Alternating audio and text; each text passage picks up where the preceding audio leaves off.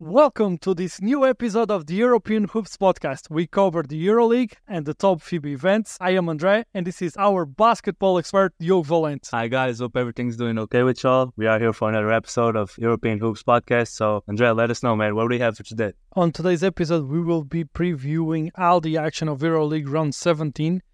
Quickly, just a reminder that we will have our EuroLeague Leans and Picks coming out tomorrow, Thursday and Friday, for the games of each of those days of the competition.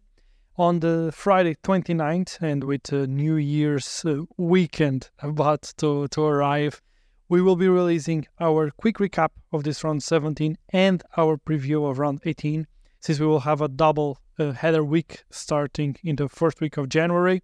So we will be making that episode available early for you guys, so you can be prepared for the round 18 of the EuroLeague. Then during the doubleheader week, we will have our EuroLeague leans and picks for each day of the competition, as we always do. And also on Wednesday in the middle of the week, we will have our usual recap of round 18 and our preview of round 19. And then we get back to our normal schedule with episodes from Monday to Friday about the EuroLeague. To continue to get our episodes, make sure to subscribe to the podcast, follow us on Twitter at @EuroLeague, and also to allow us to continue to bring you this free content. Make sure to share the podcast with a friend. That's the way we can continue to grow and can continue to develop the work we have been doing here at the European Hoops Podcast.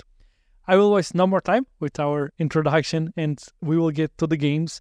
And we couldn't start in a better way than with the Turkish classic between EFES and Fenerbahce, two teams that are in quite opposite moments of their season.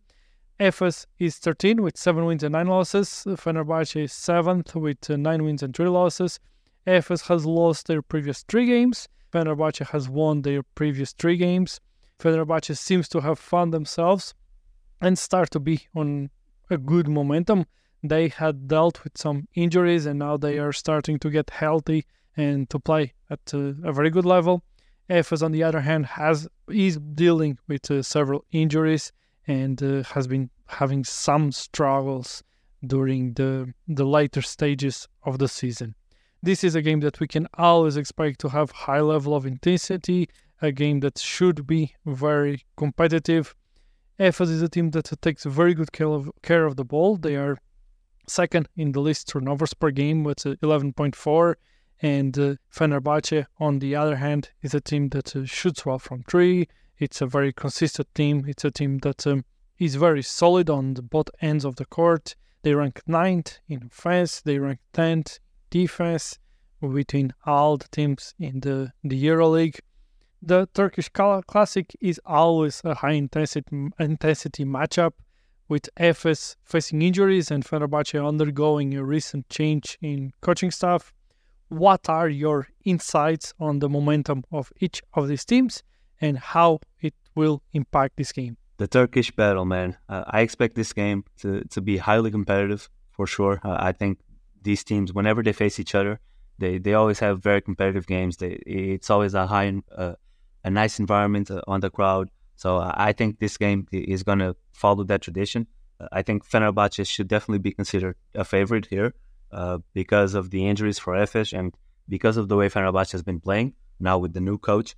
I think it's going to be very interesting for me to see the battle inside with Ty Jones for EFES and Oturu versus Jonathan Motley, Sertak Sandley, and even guys like Nigel Hayes-Davis or Deshaun Pierre, who can sometimes play like a 4th position. But I just think Fenerbahce has too much. Like, their roster is so stacked and they have so many options, like scoring options. You look at Wilbekin, Tyler Dorsey, Nigel Hayes-Davis, Deshaun Pierre, like all of those guys can score. Jonathan Motley, of course. And then for EFES, I think they are way too dependent on what Shane Larkin can do. And I just think that's a tough spot to be in when you play against such a talented roster like Fenerbahce. I think EFES will need to be hot from 3. They will need to play at a high pace in order to be able to outscore Fenerbahce. But I just think it's going to be very hard because Fenerbahce has a lot of options on both sides of the floor. They have size. They have, especially on the wings, they have a lot more size than EFES. And even at the guard spots, they just have a lot of guys there who can bother Shane Larkin. When you talk about Yamadar, a guy who usually comes off the bench and is just a pest. Like, his energy is incredible. And Nikolaidis, with being a bigger guard, putting his size and some physicality on Shane or Darius Thompson, I think Fenerbahce just has more than enough to come out of this game with a win. Fenerbahce should be in good shape for this matchup, but it certainly will be a battle and it will be a fight. And this is a round that starts with very high-level games. The next one should also be a high-intensity and hard-fought game between Partizan and Virtus. Partizan is currently in 6th place after a slower start. They currently have 9 wins and 7 losses. And Virtus is in 3rd place. They are having an excellent season and playing great basketball. And they currently have 11 wins and 5 losses.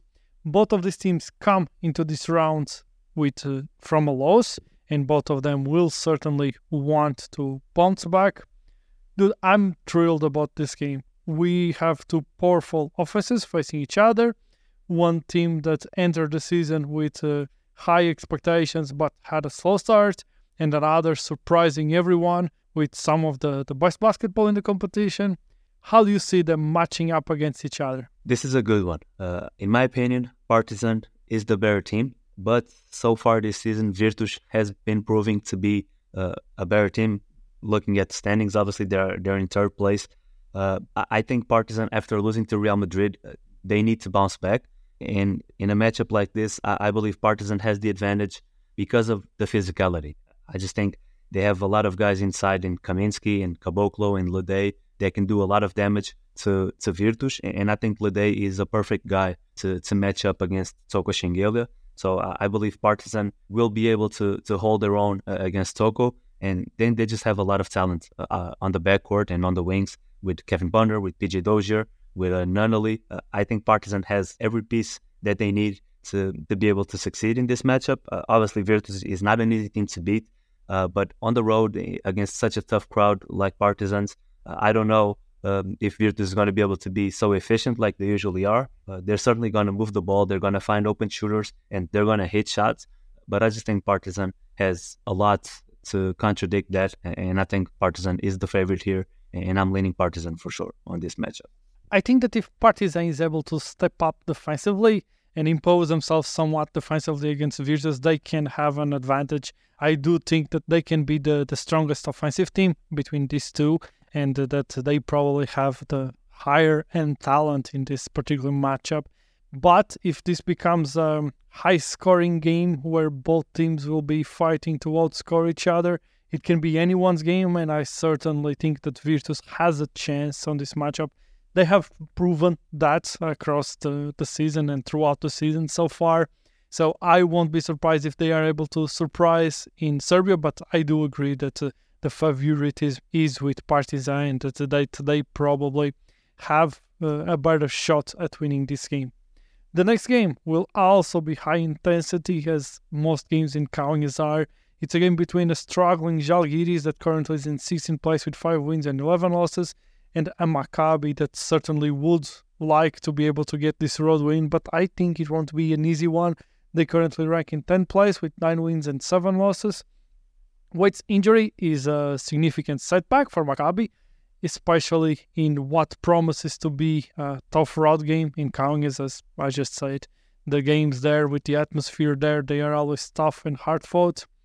In your analysis, what advantages do you see each of these teams being able to explore during this matchup? This could be a very tough one. I mean, obviously, I believe Maccabi is the better team and they are more talented. But the fact that Wade Baldwin now is hurt again and will be out for a few weeks, Zalgiris could try to play with that, and playing at home, they could have a chance. Maccabi, for me, Maccabi is a bit too inconsistent, and they haven't been able to show that consistency level in order to beat good teams.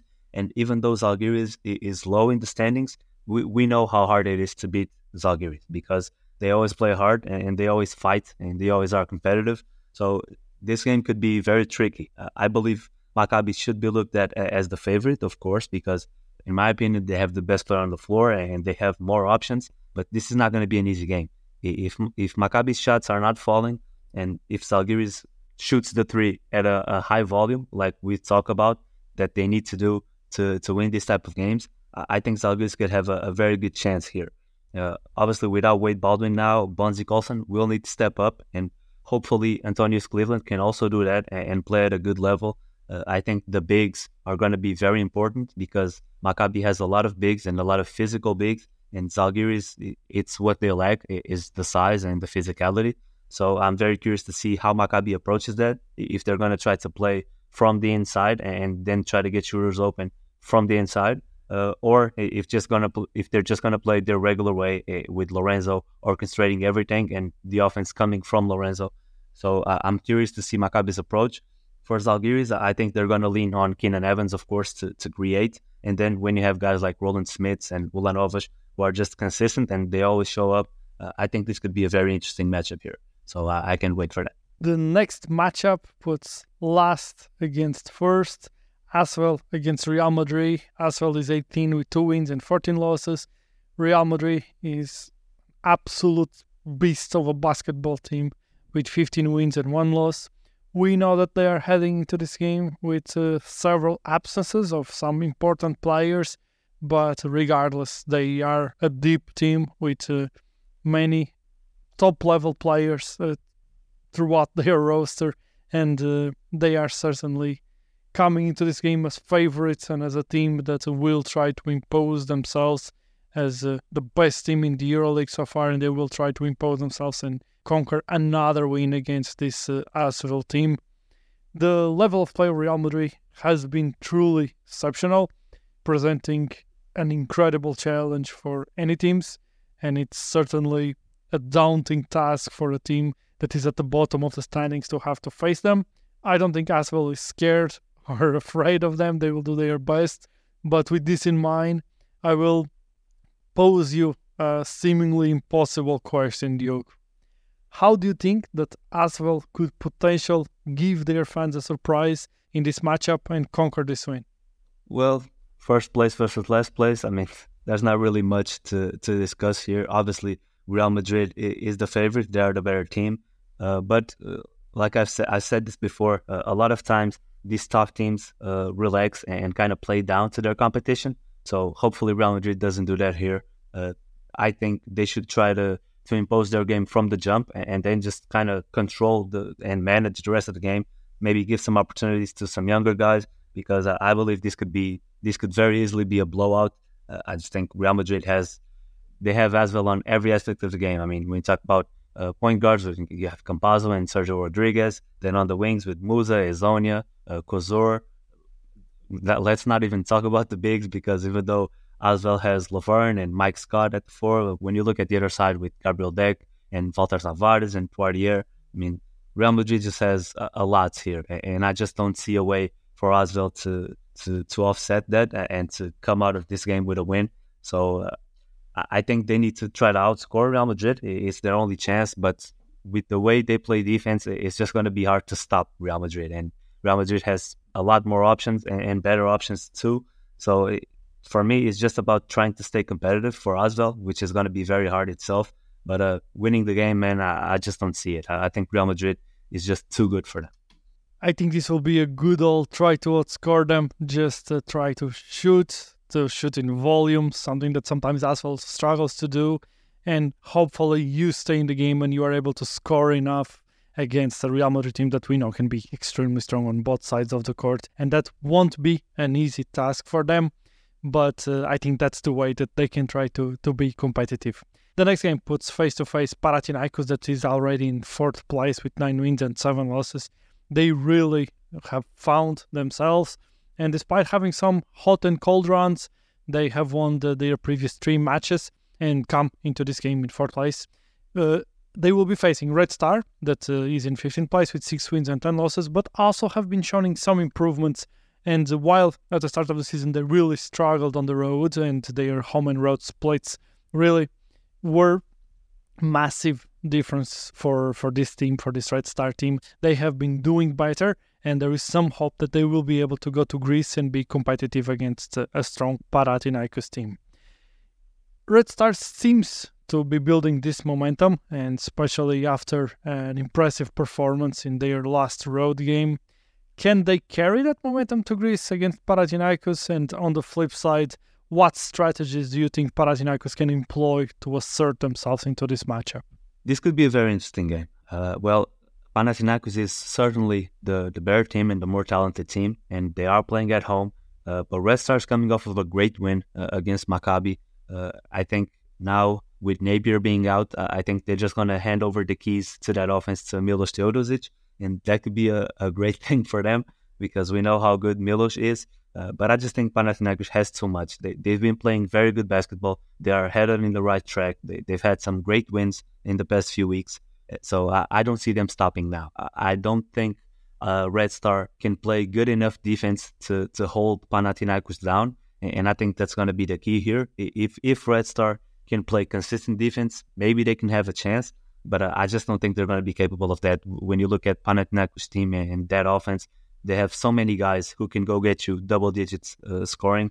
When you talk about Kendrick Nunn and Slukas, Lasort, Mitoglou, Juancho, they have a lot. It's going to be very hard. And I don't think Red Star has the pieces to play defense like that. I mean, obviously, you have some guys who can play good defense, but as a team, they struggle a lot. And even in that great win against Maccabi, they gave up 92.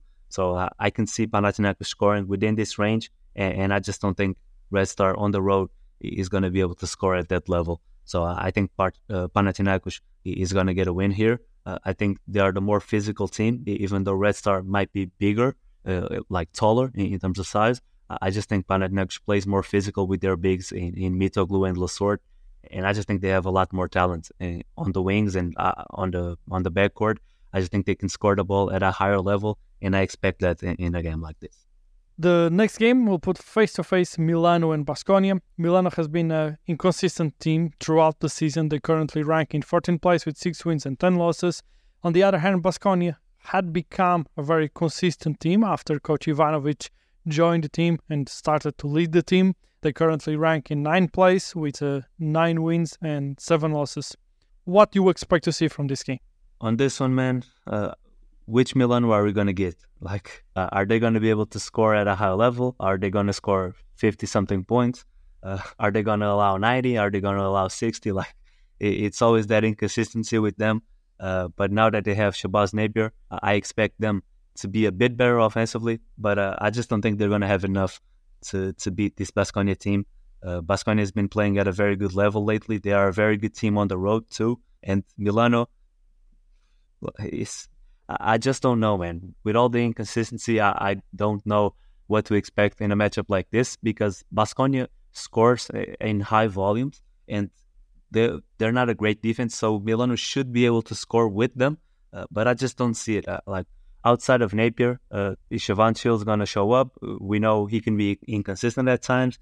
I just don't see Milano having enough to play against Basconia, and I think Basconia with Cody Miller-McIntyre is going to have a great guy to play defense on Shabazz Napier, showing him size and physicality. And then they have Marcus Howard. They have Sarah Kerskis on the boards. They have Moneke on the boards. They have so many guys who just play their role and do it to perfection. And I think that's the reason why I am favoring Basconia in this matchup. I think they've been playing very good basketball, and I expect that to continue as Milano hasn't shown us the ability to take teams off of their own game. So I got to favor Basconia here, but I think this could be a very close game. A very interesting matchup will follow. The matchup between the 12th placed Bayern with 7 wins and 9 losses and Valencia that ranks in 8th place with 9 wins and 7 losses. Valencia is in good momentum. They won 4 out of their last 5 games. Bayern has been struggling. They lost 3 out of their 4 games, but they certainly will want to bounce back and take another step in direction to the play-in.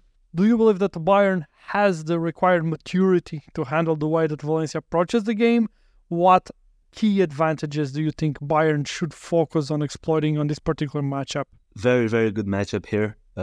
Valencia, obviously, a great defensive team. Bayern, I think they are a great offensive team.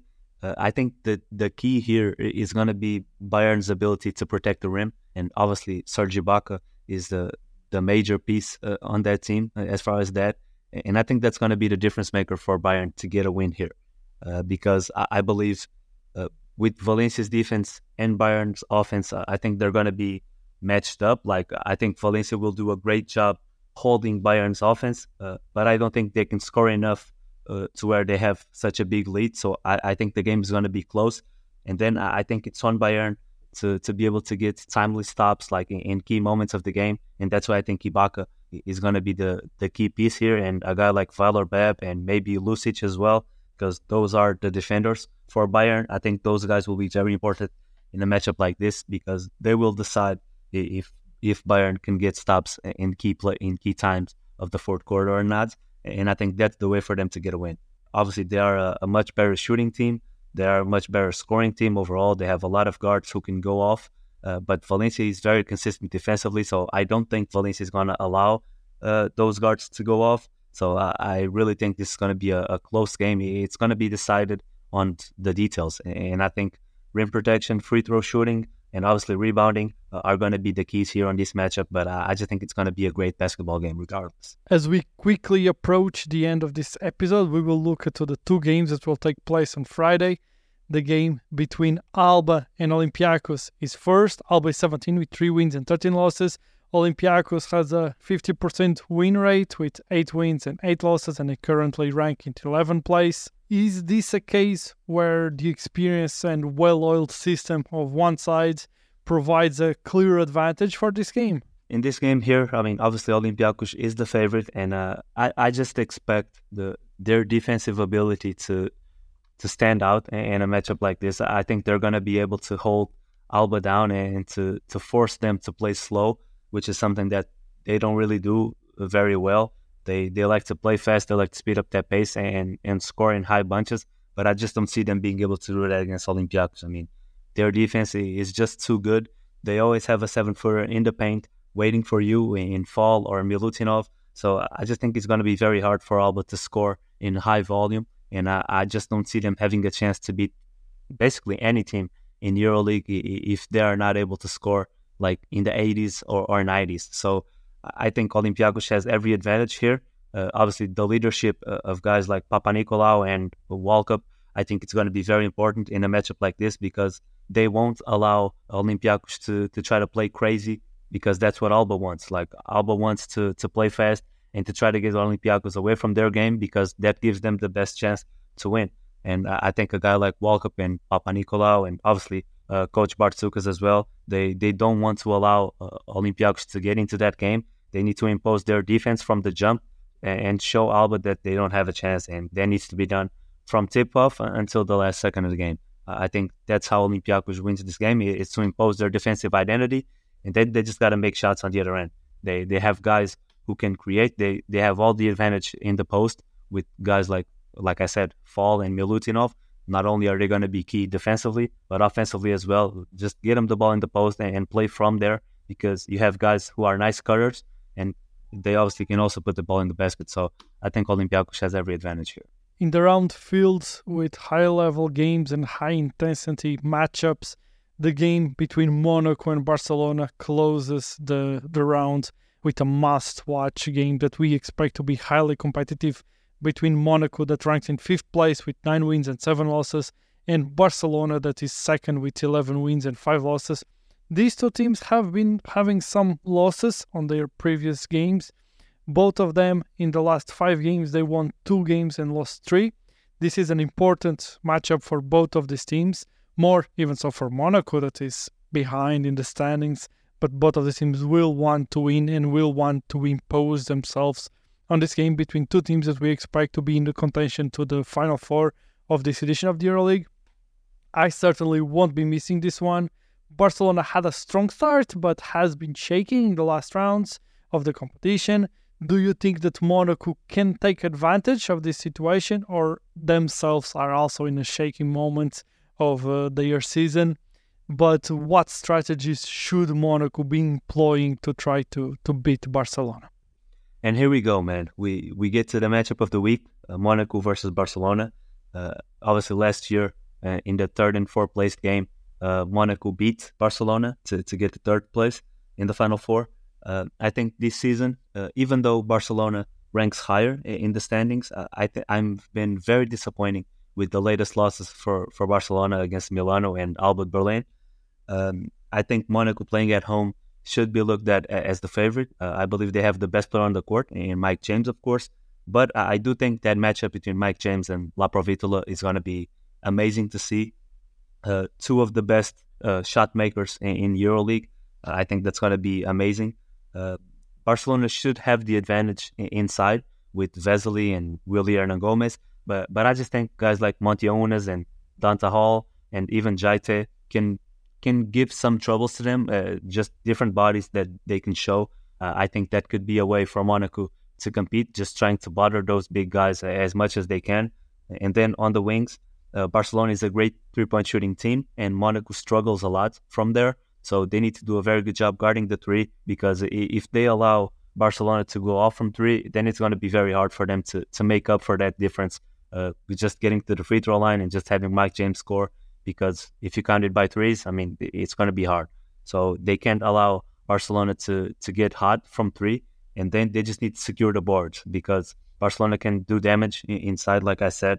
And then it's just a matter of, I think it's going to be close when it comes to the fourth quarter, and you can feel safe by having Mike James, but you also need Elio Kobo to have a good game, because those two guys are going to need to be the playmakers, and they're going to need to create the most, especially now that Jordan Lloyd is out with an injury. I think Monaco is going to be leaning on those two guys to deliver it for them. And obviously, I think they are capable of that, because if you have Satoransky guarding Mike James or Elio Kobo, you're going to have to guard La Provitola guarding the other. And I just think that's a matchup advantage there for Monaco. But then, of course, Barcelona can also explore that on the other side, because Mike James usually guards the least offensive player on other teams, and usually they just sit that guy in the corner and Mike James can relax. So I think for Barcelona, they need to force Mike James to play defense, and I think we're going to have a hell of a matchup here. I think this is going to be a great game, but I can see Monaco getting the win, especially that they're playing at home. With this, we reach the end of this episode of the European Hoops podcast. Make sure to subscribe to the podcast. Make sure to follow us on Twitter at Tito's EuroLeague so you don't miss out on any episodes. Share the podcast with a friend. That's what you can do for us to continue to grow and to continue to bring you this episode, this podcast for free. As always, I'll be talking with you guys soon. Bye, guys. See you on next episode.